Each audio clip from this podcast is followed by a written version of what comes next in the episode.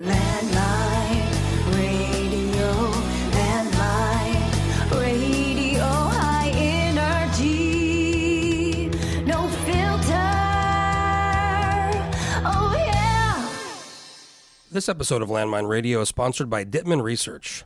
Do you know what the most valuable thing in the world is? High quality information. Because high quality information informs much better decision making. Dittman Research has been providing high quality information to Alaska's leading businesses, organizations, and campaigns for 50 years. Do you really know what Alaskans think about your company or your issue? How about your clients, your shareholders, or your employees? So stop fumbling around in the dark. Hire Dittman Research and find out what's really going on. DittmanResearch.com. Okay, back here in studio in Juneau with uh, Representative Ashley Carrick. How you doing? Good. How are you, Jeff?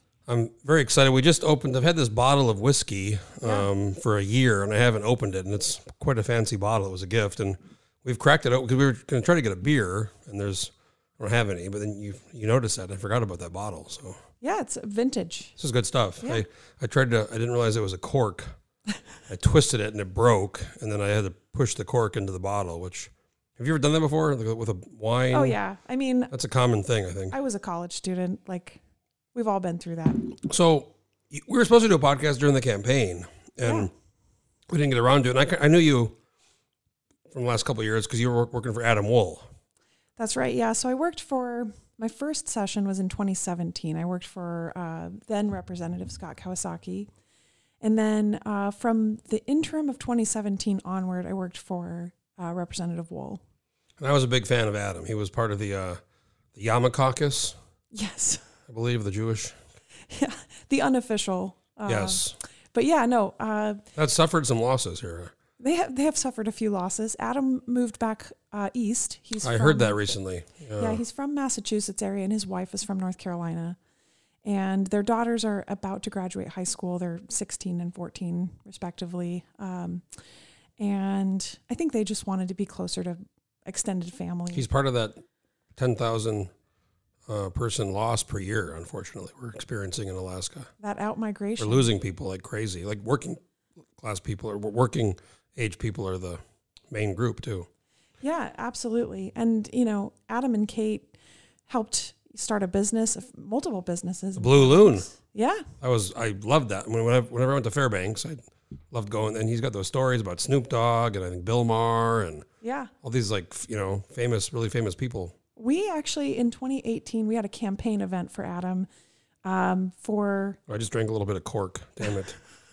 and the, the Young Dubliners played a concert and it was oh yeah, no, I heard about that one too. oh it was legendary. It was a great great campaign event, but it was just a, a very small concert because campaign fundraisers they don't often have a ton of people at them, and Mm-hmm. we thought well we maybe attract you know extra people with this and we did. We had a good turnout. Have you ever had the like you've run once, right? So yeah. I've run a couple times and I've had the many times um, the the big fundraiser. You're excited, and like twelve people show up, Right. and you're, it's it's almost like it's like half embarrassing and then just half disappointing. Yeah. So I was really lucky. Like it's it's all your friends, you know? It is. It is. It's all very like it's like your mom shows up or whatever. it's like your buddy and his, oh, thanks, his mom. wife, and he's like, uh, "Here's twenty bucks. I gotta go." Right. Well, no, I was really lucky. My first campaign fundraiser, we we hosted out in the middle of nowhere in my district. Like Rosie Creek area is pretty remote compared to other parts of West Fairbanks, and we actually had a great turnout. Um, almost twenty people, twenty five people showed up for my very first fundraiser for this race, and it was totally just because of the the hosts have such good word of mouth rapport Mm-hmm. with people in the neighborhood, and so people showed up just to meet me. So what you you're what part of Fairbanks do you represent? Because I know it changed. Like Yeah. Adam used to have the university. Do you do you have the university still? I have the university, uh, the actual campus, and then basically from University Avenue west to the edge of the borough is all in my district, including Ester, which used to be part of Grier Hopkins district. So is your Senator Kawasaki? No, Click Bishop. Oh, Click. Okay, so Yeah. Yeah, so Mike Cronk and I are the two house. oh yeah, he's got that super big one. He District. does. He has a unique district. We, we we did a kind of funny tweet where you know most house districts like urban have you know five or six or ten, you know maybe ten precincts, but his has like I don't know sixty or something because a lot, lot of really small areas.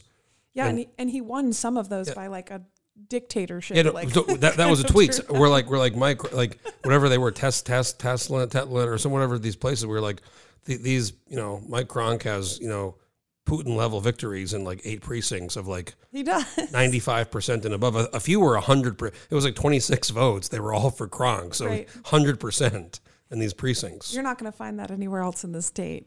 Yeah, that was I was I was going through the um, report and I was like, Jesus, he's, this guy is killing it. of Yeah. these. literally. He's, He's like literally the only person anyone is voting for. Yeah. Um, you won't find that in my district. I mean, we have eight precincts. They're all fairly Yeah, I think mine has. Uh, I'm in Josephson's. I think there's six, maybe six Yeah. or seven. Yeah, that sounds right.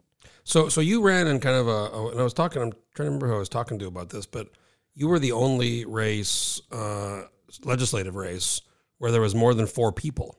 There was five, Right. and everyone. You know, the governor, obviously, and Senate and House. The, the big ones had a lot of people, but for the legislature, there was only one with more. That's top four. So the primary was essentially kind of, um, uh, uh, you know, a formality. And in yours, there was one person who I think it was the Constitution Party or something, or Yeah, we did have we had one candidate who was brand new to politics and didn't really campaign, but we did have we had four people campaigning in my race. and, and, and I'll be honest. I mean, I knew you were a staffer, and I didn't really know how much kind of you were known in Fairbanks. But when when the when Adam didn't decide not to run when he ran for the you know, U.S. Congress or the U.S. House, um, this guy Tim Parker came out hot. Yeah. And I just because everybody was saying, "Oh, Tim's the guy," you know, I didn't, and I, and I thought, "Oh, well, Ashley's going to have a hard time," because everyone seemed to be coalescing around this Tim guy. Um, but then you kind of like creamed him. Yeah, the primary the primary results I think really he was- surprised everyone. He was like NEA or teacher. He had he had he had some like support of like a lot of the kind of like usual suspects, right? He did. He actually retired just this last year, right as he was starting his campaign, and was a former NEA president. So lots and lots of great support from educators, and just, I mean, he's a very well respected, very loved educator as well. So So were you? I mean, when you saw that, were you like, "Oh shit, this is going to be like tough," or this is like a you know obviously big competition? I think you know, for me, it changed the dynamics, but it didn't change my desire to run or my feeling that I would I'd do a good job. Um, so it was there was definitely a moment of like, oh, do I want to jump into a race with multiple candidates? I I did have a suspicion, although I didn't know initially that Kevin McKinley was going to run again. He's so when I did the video in 2018, Kale and I went to Fairbanks and profiled some of the races, and one of them was the wool race with McKinley, and it was kind of weird because he's a Republican, but he's like in like body piercing and tattoo business, and I know. Well, the the joke was always like Adam and Kevin were both in these like sin industries, quote unquote. You know, like um, but and both were a moderate conservative for Kevin and a moderate liberal for Adam. Um, well, Adam told me that um, he had previously, like way before they Kevin filed to run against him, he had like let Kevin use his his bar for for events or something. Yeah. Like, they were like buddies. yeah, And then he, he's like, "What are you doing, man?" He like filed he filed like a day or two before the deadline. I know. Well, and it was it's great because I think Kevin McKinley is just such a great person. I, I got Yeah, I like him. I you know I do too. I got a chance to meet with him early in the race. Um, I initiated a you know kind of coffee meet and greet kind of thing, and just I think we spent like three and a half hours just talking to each other. And I was definitely thinking, you know, if I don't win, I'd, I'd really like to see someone who has a similar kind of sense of what government should be and moderate like You- perspective. Win. You would never, by talking to the guy, ever guess he owns like a piercing and tattoo shop. no, not you would never all. in a million. He's kind of soft spoken, right? He's not kind of just just not you know he's he's just not doesn't give off that No. tattoo. I think he got one little tattoo because he said when he bought it he had to get a tattoo if you have a tattoo shop, and I think it was like for his mom or something, you know, like on his arm. He, he had to get a little street cred. He had to get know? something. He had to get something. Yeah. So it was you, Kevin, this Parker guy, that constant. What was that person's name? Uh, Um, Kieran Brown was the Constitution Party, and then we had a far farther right candidate, um, Reuben McNeil. Oh, okay, yeah. So, so yeah, that was like the one race where we're like, oh wow, this is a here's the ranked choice race for the or for the for the primary matters, and then you had done really well, and then I feel like not very long after that, Tim dropped out, He did so. which was like, Tim Parker dropped out pretty close to the deadline, but he did drop out. Um, did you know he was gonna? Did you guys talk, or did you? Was it a surprise to you? we talked a little bit, and I think there was a pretty good understanding, even from back before either of us had filed, that um, we wanted a good outcome for our race. We wanted to make sure that someone who was pro education, pro funding for schools, pro uh, defined benefits was gonna was gonna ultimately win in a district that supported all of those things. Uh, so we were, I mean, on policy issues, pretty much on the same page um, on s- on a lot of things for sure. Yeah. So and then, then the because of the rules, the other the Constitution Party person moved up, right? He did, yeah. To the, so, to the, he survived. so the first person to be eliminated from a five way primary actually was not eliminated, which is just a wild. and then your, as I, as I recall, your did your race go to the rank? it did not. No, yeah, you you just won uh, with on the first round. At yeah, at the end of the day, we had fifty four. Yeah, that's okay. That's right. Yeah, there was. It's funny of the fifty nine races. I think there was twelve that went to the you know, which is like I was I had mixed feelings on the ranked choice. I I, I like the single primary. I, I I'm kind of like a I like a top two runoff, but some people don't like that for different. Anyways, they brought up this, but the ranked choice. Um, I think I was worried people were going to be confused by it, and I don't think people were as confused as I thought they would be. Well, and I, I just have to give a shout out to the Division of Elections and to the sort of ad campaigns around, like Alaskans for Better Elections stayed through the first round of this Mhm. process and kind of tried to help educate voters about what to expect. Um, and then I think candidates themselves actually did a pretty good job in so much as folks like me were knocking on doors. What like I, I pretty much had uh, two major questions that just kept coming up about process in general. One was, what does it mean if we vote yes to a constitutional convention or vote no? And the other question was, how does this ranked choice voting work? And so, as a candidate, I felt sort of inclined to answer all of those questions. Yeah, like I said, it was interesting that I mean, obviously for the Murkowski race and the Peltola kind of Palin uh, Begich race, and then the governor's race. You know, actually the governor's race, he didn't. He just won, He did. which is interesting because there was two really you know big competing campaigns, but um, he just and he even had a Republican in there, that Charlie Pierce guy. Yeah. But but Dunleavy still got fifty two or whatever percent. So I think there were a few surprising kind of day of or night of election, I guess, outcomes. That was one of them for me. I was, I was not expecting him to win outright, I suppose. Yeah, no, I I was kind of I, I think it was going to be close because you know the Walker um, Gara battle, but it's just interesting that that they only got you know combined less than half. Right. So even if they would have, because before I was thinking for anyone for the, one of them to win, they would have to get every single vote, second vote, Yeah. place, and that you know didn't even end up mattering. So, anyways, uh, you're here now. It's uh, I want to talk about what happened in the house the last couple days. We'll get there because that was. I'm just gonna say that was fucking loose. Yesterday, that was. We're gonna get into that, and I just I'm, I'll post by this time I post this podcast. Before you, I recorded a podcast with David Eastman, Mm-hmm. who was uh, kind of yesterday's free agent. He was he was I- he was he was the man in the middle. It's so funny. I passed a note to a couple of my colleagues yesterday. It was like, strange bedfellows, huh? You know, I Well, mean, and, and today we'll just let me go into this right now. At the end of they did, folks are listening now. They know they they got kind of things calmed down today. They ended up getting the budget done, the amendments, and it's in the third reading, which is the final reading. then after that was all done, they did the special orders and something that was I thought was kind of I hadn't seen really. I've seen it happen a few times, but essentially they were just tabling all of Eastman's amendments right. and not even letting him introduce them. Uh, eventually, he was he kind of outmaneuvered because they tried to package all of his amendments into one amendment and then table that. And then today there was some more tabling. Um, but you stood up and said, "This is not right. We shouldn't be Yeah, doing and- this." And, for me, it wasn't just about David Eastman, but I, I mean, in general, the last couple of days, and my my opinion actually developed on this over the last couple of days because I've just never seen it used in the way we saw it the last couple of days. But um, initially, I was voting yes to table for amendments um, because the amendments Eastman was offering to the operating budget are intent language, and there's sort of this unspoken rule that intent language is out of order for putting in the operating budget on the floor. I mean, it has very little actual impact on what takes place after the budget is passed. Um, there's a lot of reasons for that, but I just felt very strongly that even early on, I was kind of asking myself these questions of like, is it right to table something or is it better to rule something as not being germane? Things can be out of order. hmm And if you rule them out of order, that's a different motion and it means something different. Um, but as the budget process went on and it started to impact the minority in particular, it was like my questions turned into real philosophical opposition, I guess, that it was not right for us to table the amendments.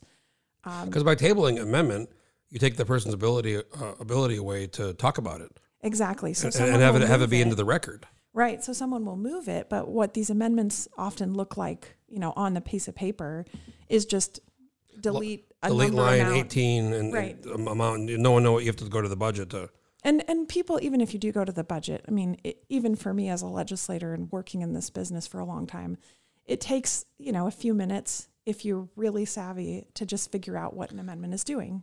I've I've been doing I do my political report and, and I get a little bit in the budget. I have somebody who, luckily who helps with the budget stuff, but I mean it's almost like to me it's by design very very hard Yeah. because it makes it hard for regular people, even people that are smart people, to look at this you know huge document, hundreds of pages, and understand this line and this you know what this budget line means and this department and you know this kind of where, what it really what it really means. You know.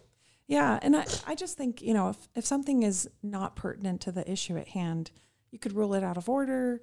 Um, but to rule things, to table things is a different motion. To me, that indicates we're not ready to consider this right now, but maybe we'll consider it later. And that's what Mason's manual essentially says. And so I, um, I just got to a point by the time we got to today, after a couple of days of really thinking about this process, to um, come to the conclusion that that wasn't necessarily the right course of action, even if we're talking about David Eastman's amendments, which philosophically, the content, I wasn't a, I Like, was I not think- in favor of. I think you know? one today in the mental health budget um, essentially kind of removed the Medicaid funding for abortion, right, but and that got ta- that got tabled, that got tabled, and you know, and that was I would say that's probably germane to that. It is. It is that germane. budget. It's germane, and I, I think it's you know I'm not a I'm not in favor of that amendment at all. But should should uh, Representative Eastman had a chance to at least like say his two minutes on it? Um, I, I, that's a tough question to answer for some folks, but for me, it's I, I kind of think he should. I think some people some people don't want to be forced to because especially if you're in the majority and you're kind of supposed to.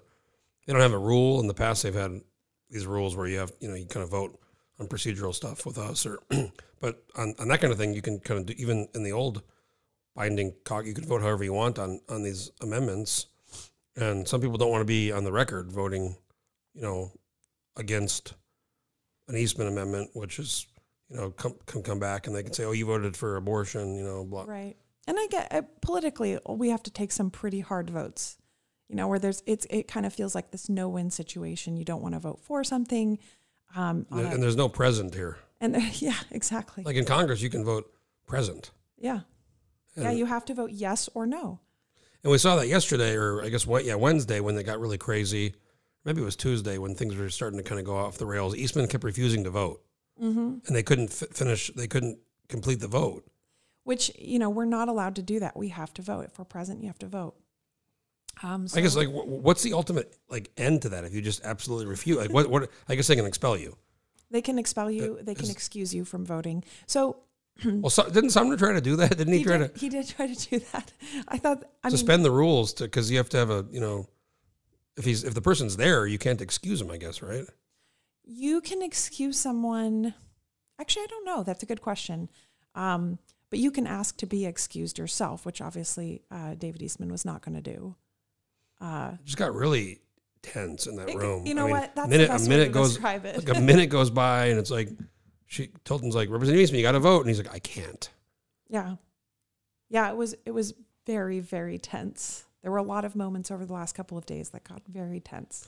So so let, let, us get into what kind of happened. Um, the budget was done, amendments were done on tu- Tuesday night, and and Saddler, the majority leader, moved to put it into the third reading for the next day. But then Dan Ortiz came back with an amendment that he initially hadn't offered, but but he had turned in for this 50 50 25 from the general fund 25% from the the CBR which I guess is meant to force discussion on a fiscal plan or revenues and a similar amendment was already voted down so it wasn't like you know this is a topic that people are aware of and there was some debate, and it got voted down again.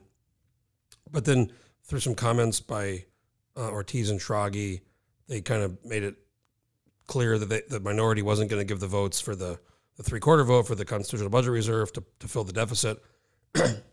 and the majority, I don't know, they just got triggered or something happened, and they brought back. And this education funding amendment was was brought up, like the first one, I think, the first or second amendment It was. It was the first one we brought up. for 175 million for a one-time deal from the general fund.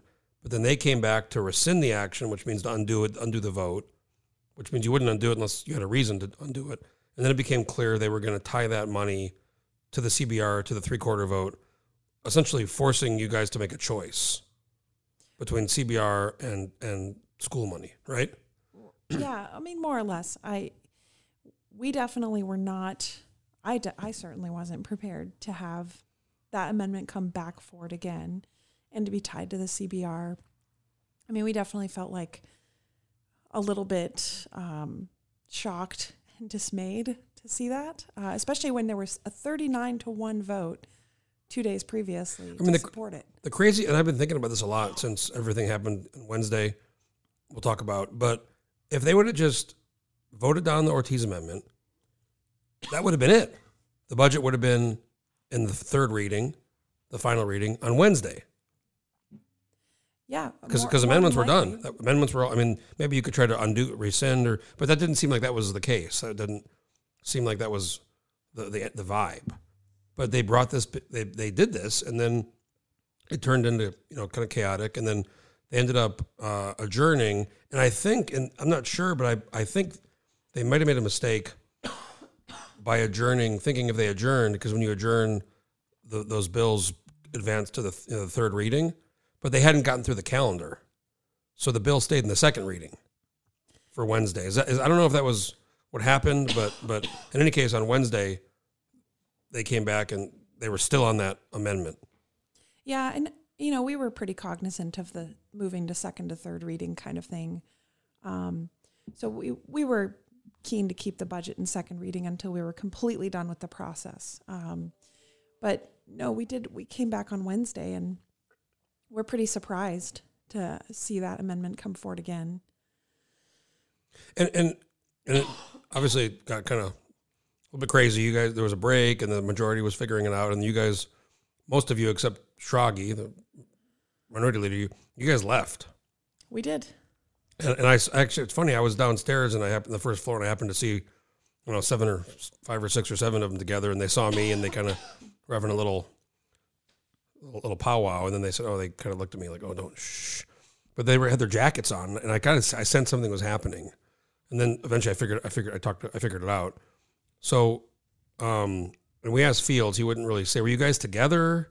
Were you guys scattered? Hope it's not the cork. No, I've just been like getting over a sick uh, cold. Um, yeah, I mean, we were in undisclosed I like that. undisclosed places.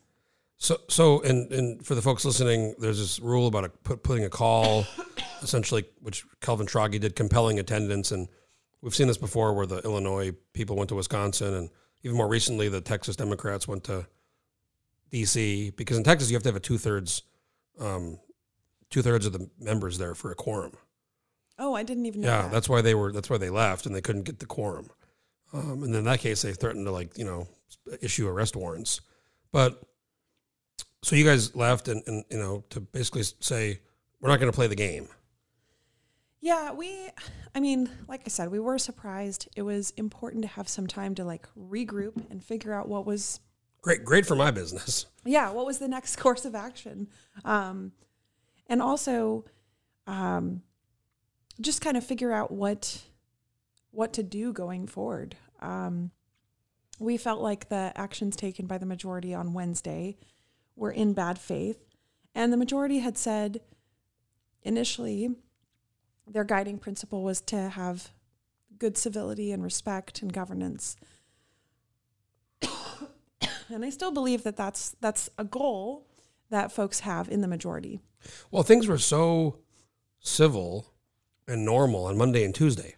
They were they were they were I mean, fr- frankly, I, I was supposed to go to Vegas on Mo- Sunday. I had a ticket, you know, a cheap ticket a month ago, and I canceled it to come here because of, and I was frankly thinking I made the wrong choice because it was just so normal and just a lot of amendments, right? But it was just going through and it was uh, moving along and it was no big deal.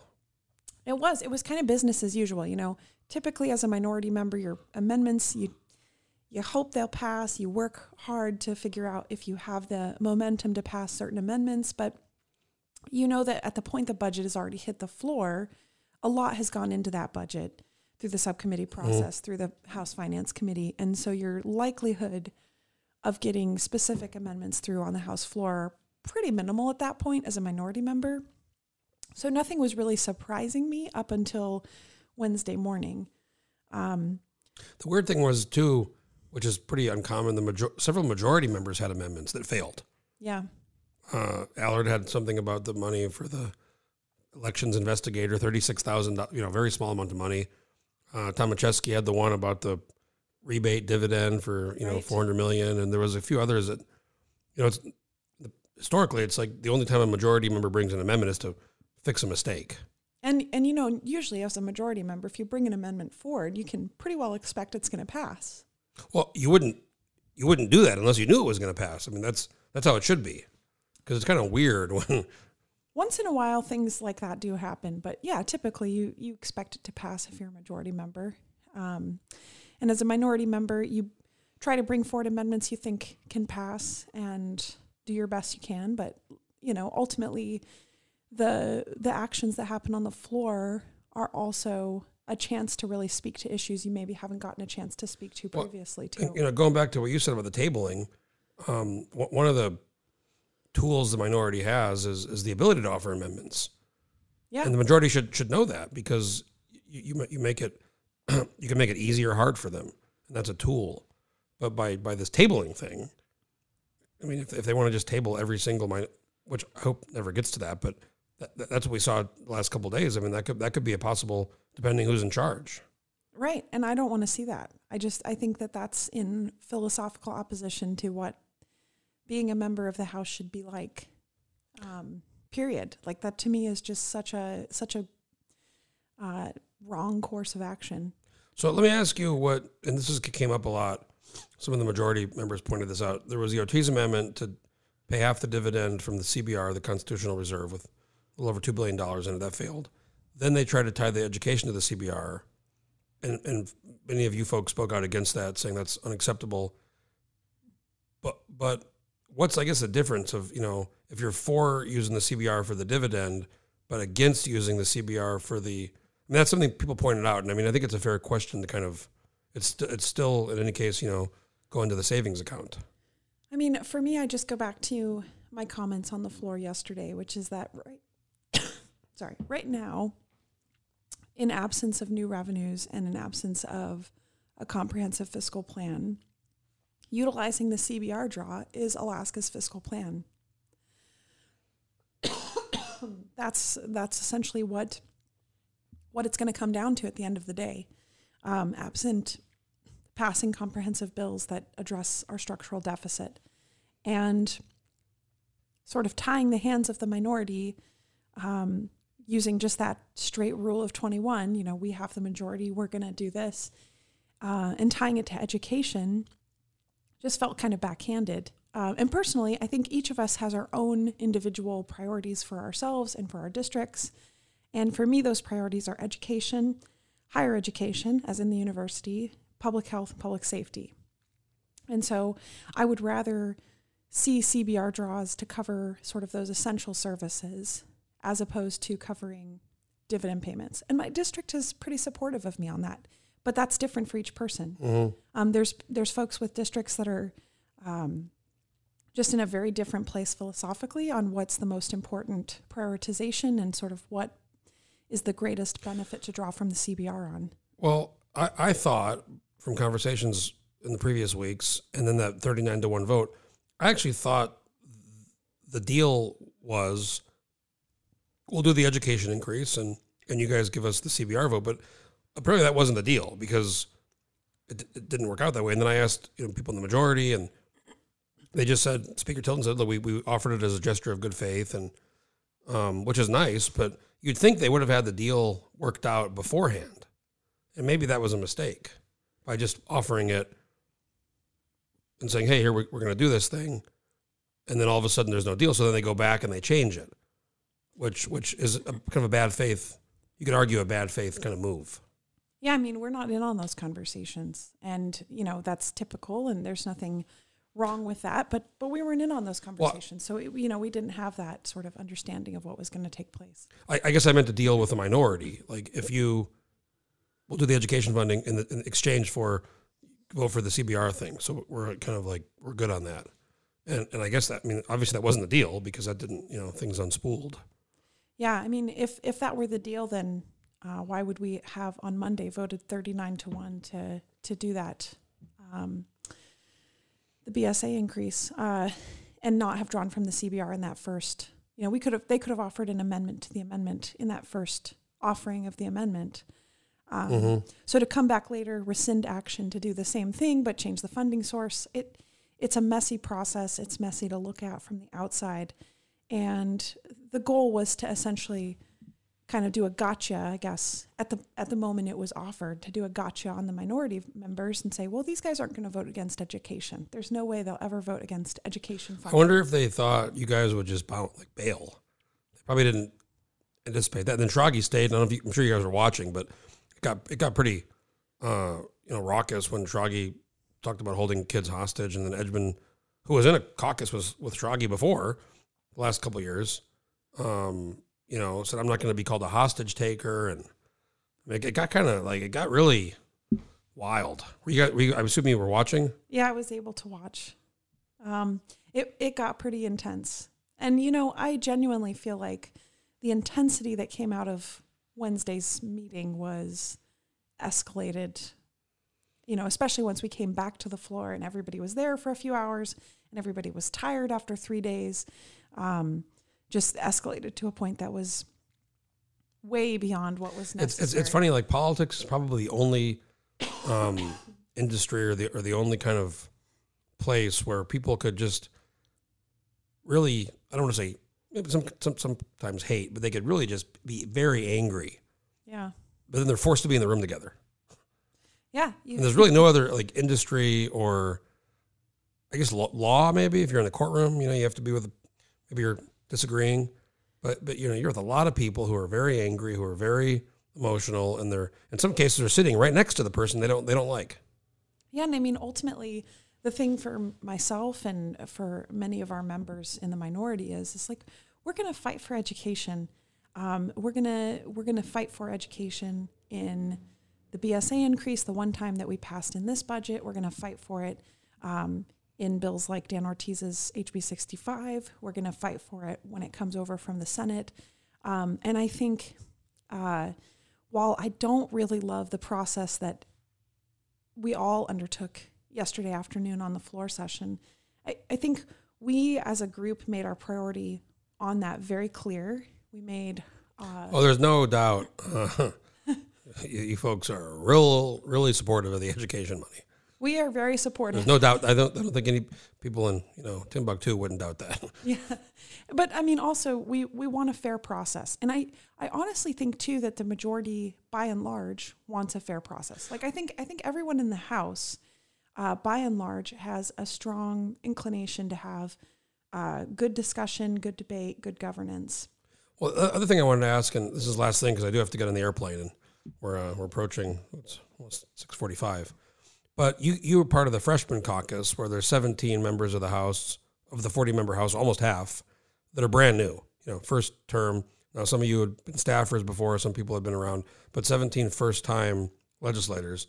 And there's this freshman caucus, which has been talked about. There's been some pictures on you know Twitter, and it's you know no secret, and it's very it's like very kind of even. Democrats, Republicans, independents, but it's both caucuses. Yeah. And you have the you know big big time Republicans are really cl- like Andrew Gray and Jamie Allard have something. I, I'm not sure what that is, but it's uh, you know going back to the Anchorage Assembly days, and you know like like Stanley and and, and uh, Wright and you and other people. Everybody's very friendly. Yeah. So I guess you also have the Fairbanks Four. You've got um, Frank Tomaszewski and Will Stapp and Maxine Dibert and myself. So two Republicans, two Democrats. yeah. Um, and everybody's very collegial. It's like this great freshman. At some point, it's even been people have expressed concern more veteran law. Like, are they going to like try to fuck around? Um, but then yesterday it got so, but so is this freshman caucus thing in jeopardy? Has it been damaged? I mean, are you guys having a meeting? Like, that could be a weird meeting right now. We're no, we're we're actually very much still intact. Uh, we still plan to meet next Tuesday, um, and then just have regular meetings going forward. Um, we genuinely do have a strong collegiality and good rapport working with each other and just getting to know one another.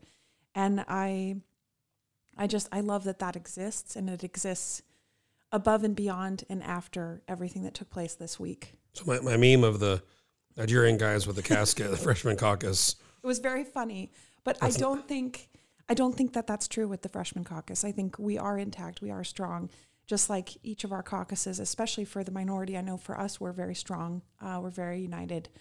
There are 16 of us, and we will continue to work together. And 17, right? 17 of us, sorry. 17 plus, 16 plus you. Yeah, 16 plus me. There are 17 of us. We'll continue to be strong. Be So were you were you at the kind of uh, now infamous Matsu Brewing Company uh, po- post? I was Um, one of the only people who was not at that. So this is the this is a, I did the article. This is the uh, the the post um, introductory. What, what's the, what what do they call it when you have like uh, your your onboarding, I guess, or uh, as a new legislator. Yeah. No, And- there was there was a storm in Fairbanks, and I was um, also not feeling good at that point in time, so I didn't go. And Orientation. the orientation, but you know, I the long story short is, I the more this job is all about relationships. It's all about having genuine connections with people, looking across the aisle and building bipartisan rapport with people. And I know that because I've worked in this job for a long time in a different capacity. But now as a Wool, Wool was one of the yeah one of the he was he was really good at that. and, and People he was, even he if they really good at that piece. disagreed with him everything, they people loved Adam. Yeah. Well, and um, there's many parts about there's many ways in which Adam Wool and I differ as people and as, as lawmakers, but there's many ways in which he really did mentor me, and one of those was just building those relationships across the aisle and being really genuine about it. Um, so it's really important to me, and I. I think the freshman circle, the minority circle, the interior delegation circle, which I'm the chair of the interior delegation, um, just all of these different things are good ways to to work together. And So, so you weren't at the the now infamous Matsu Brewing Company post orientation dinner where I was not. the, the, the freshmen, uh, many of them, almost all of them, started to kind of contemplate, uh, you know, theoretical organization majority, and then Andrew Gray texted Sara Hannan, "Hey, do you want to be, you know, here? We have a spot for you." And Sarah says, "What do you mean? What, like where?" And he goes, "Majority leader," and she goes, "This is Sarah Vance." no, it's And then the, the cat got out of the bag, and then apparently Andrew said he just he had he had gotten turned so pale he almost passed out because it was like you know, oh my god, which maybe it was the most Machiavellian power play ever. Yeah. Maybe it was super Machiavellian, and it was like we're gonna we're gonna like put this out there, you know, I hope, or it was just a huge fuck up. I hope I can be a little crass on your show Oh, it's And- good. no, no say- FCC here. and say you can't make this shit up. you cannot. I mean, and and that's Well, the nature of politics in Alaska. It's very homegrown. We all have these like um, really strong connections with each other, and we're all very just kind of down to earth people by and large. And stuff like that happens. Well, and also Stanley Wright wasn't there, and then la- later we talked, and he's like, kind of made the joke. He's like, I like, I like to get like, I wish they would have gave me like, like, I wish they would have kissed me first, you know, because like, Right. Jesus, like now I'm part of this thing, and I'm screwed because my name's on this thing, and they had all these like, everything was worked out. Like Craig Johnson is speaker, right? Yeah, was- like, I mean, I got like somebody, I got the information, and it was a great. I mean, it was a great like article. I mean, a lot has happened since that that particular incident took place. But uh, Did yeah, you hear? Did you hear about it from my article, or did you? Were you in the loop before that? I was in the loop before that, Like we. but I was I was pretty surprised. I mean, I was a little incredulous at first, but I mean, since then a lot has taken place and a lot has evolved, and the freshmen really do enjoy working together, and I I think that that is a change from what I've seen in the past in the house, and it's really encouraging just to mm-hmm. see that kind of camaraderie across the aisle, and I I hope it continues. I mean, we're not going to be freshmen forever. Um, I hope that that continues long into the future. Yeah, I mean, some of you guys might be here a long time, some might not, but you know, it, you're right about the relationships. I mean, I think some people just don't understand that in in life. but especially in like politics, where you know one day you can you know hate somebody, but then the next day you really need their help. You you do, and you know we're all having this incredibly unique experience together, regardless of how long we've served or It's like a sh- it's like a shared trauma. a shared honor, a shared trauma. I mean, it depends on which side of the coin or what day you're looking at. But yeah, I mean, there there's something that binds together the members of this legislature, the members of this like legislative family, communally, um, and it helps keep you moving forward just the same way your community helps mean, I- move you forward. I, I always kind of like think about it like this. There's some people that I really don't get along with in that place. But if I was in the weirdest place on earth and I came across them, I would, I would, of course, I would talk to them and I would probably hang out with, you know, if I was in some weird country and there's a bar, right? You're, you're in, you know, some place in South America and you're, and you see that person, there's no way you're not going to like want to talk to them and, you know, spend time with them. Yeah, and, and and I think some people kind of forget they get so wrapped up in this like moment and it's like tunnel vision and it's it's a game or it's like how do I win, but Yeah, I I mean, I'll say for my part, after everything that took place today, even with yesterday, and even with the chaos and the uh, just hectic nature of everything that took place yesterday, I had some incredibly good conversations with my colleagues of all political stripes. yeah, today was so it's just bizarre how crazy shit was yesterday and how normal it was today. I think there was a, a, a joint recognition among everyone there that, like, we all needed some space to breathe, to process, and to figure out how to move forward. And ultimately, mm-hmm. we all have to work together. Like like if you were here today as an observer and you had no information or you had no exposure to the last yes, yesterday, there's no way you would think anything was wrong. yeah. No, it's- It's insane. I mean, it's, but uh, you know, at the same time, I, I feel like our caucus made our message really clear of of what you know they like what hill are you ready to die on and, I mean, and, I- like we, we made it really clear where our priorities lie and where our values are at and at the same time we do want to work with the members of the of majority and of leadership and et cetera and of the freshmen and all- of those different um, i certainly do personally, I, I love the move. yeah I think it's pretty bold. yeah I, I loved it. I mean, I, also because it gives me, you know, a great headline. You know? it, it does make for a headline that's for sure I think I said House Flea, House minority Fleas capital. was not simply for a headline, but it does make a good headline. That's that's pretty undeniable. Well, Representative Carrick, I'm, I'm, I got to talk to you. I feel like I could talk to you forever. Um, we were going to do this during the campaign. It didn't work out, but I'm glad I'm glad you came on now, and we'll we'll do it again because you're uh, We got a chance to talk about the campaign. Got a chance to enjoy this had a little bit of this. Uh, vintage whiskey here, Very or Orban. whatever it is, whatever it is. it's I think it's a. Scotch. Ah. It's a it's a malt, and it's very good. It's very good. I'm feeling really. I'm, it was a little chilly before, and now I'm kind of feeling warm yeah, well, after yeah. a little you know glass of this thing. it's you know it's. You ever go to Hoodoo? I like hoodoo. Love Hoodoo. Everyone loves hoodoo in Fairbanks. It's like sacrosanct to say you don't love hoodoo. I like when you go there and you know it's like maybe a spring or even summer and everybody's out there on the you know having a beer and it's a very nice atmosphere. I like to joke that Lulu's Bread and Bagels was my campaign headquarters. Really? I spent a lot of time there. It's in my district, and it's a great place to meet I like my that. voters. Well, Representative Carrick from Fairbanks, uh, thanks for being here, and, and uh, we'll see what happens next week. The Monday, come back and kind of figure this whole budget thing out. Yeah, yeah, it'll be interesting. Everybody should stay tuned. It's um, important. I don't, I, and especially at the end end of session, it's gonna get. That's when the shit really gets. That's when it's really gonna gonna kind of gonna get get loose. I'll say. Because no one knows what's going to happen there. That is what you say. That is what I, yes, I do. Yes. Thank you for, yes. That's the tagline. I get kind of uncomfortable when people like come to me and they're like, yeah, it's Lou. I'm like, oh, just stop, stop. You know, it's, It's only okay when I do. it's only okay when I do it. okay, Representative Carrick, Ashley Carrick, um, great podcast. You're a, you're a real one. I, I try to keep it real. I, oh, I like that. You know, that's important. Didn't somebody make some, uh, last thing, who made a vanilla ice reference today? Was that Will Stapp? Oh God, it was probably Will Stapp. I think it was something about um, other people's money or something. Just Or- remember, as much as I like all parts of Fairbanks, East Fairbanks is least Fairbanks, and West Fairbanks is best Fairbanks. Oh my God, I love that. I mean, the the rivalry is healthy, but it is strong. Have you ever seen the um, the shirt my friend has? The shirt it's uh, North Korea is best Korea. My gosh. That has a little bit of a different intonation. that seems Yes. that seems less than friendly. It's a great shirt. anyway, Okay, Ashley Carrick, Representative Carrick, uh, great podcast. Good talking to you. We're gonna have you on again, and and uh, we'll see we'll see you next time. sounds good. Thanks. Okay, folks, if you have an idea for a podcast or want to do a podcast, get a hold of me and stay tuned for the next one. Land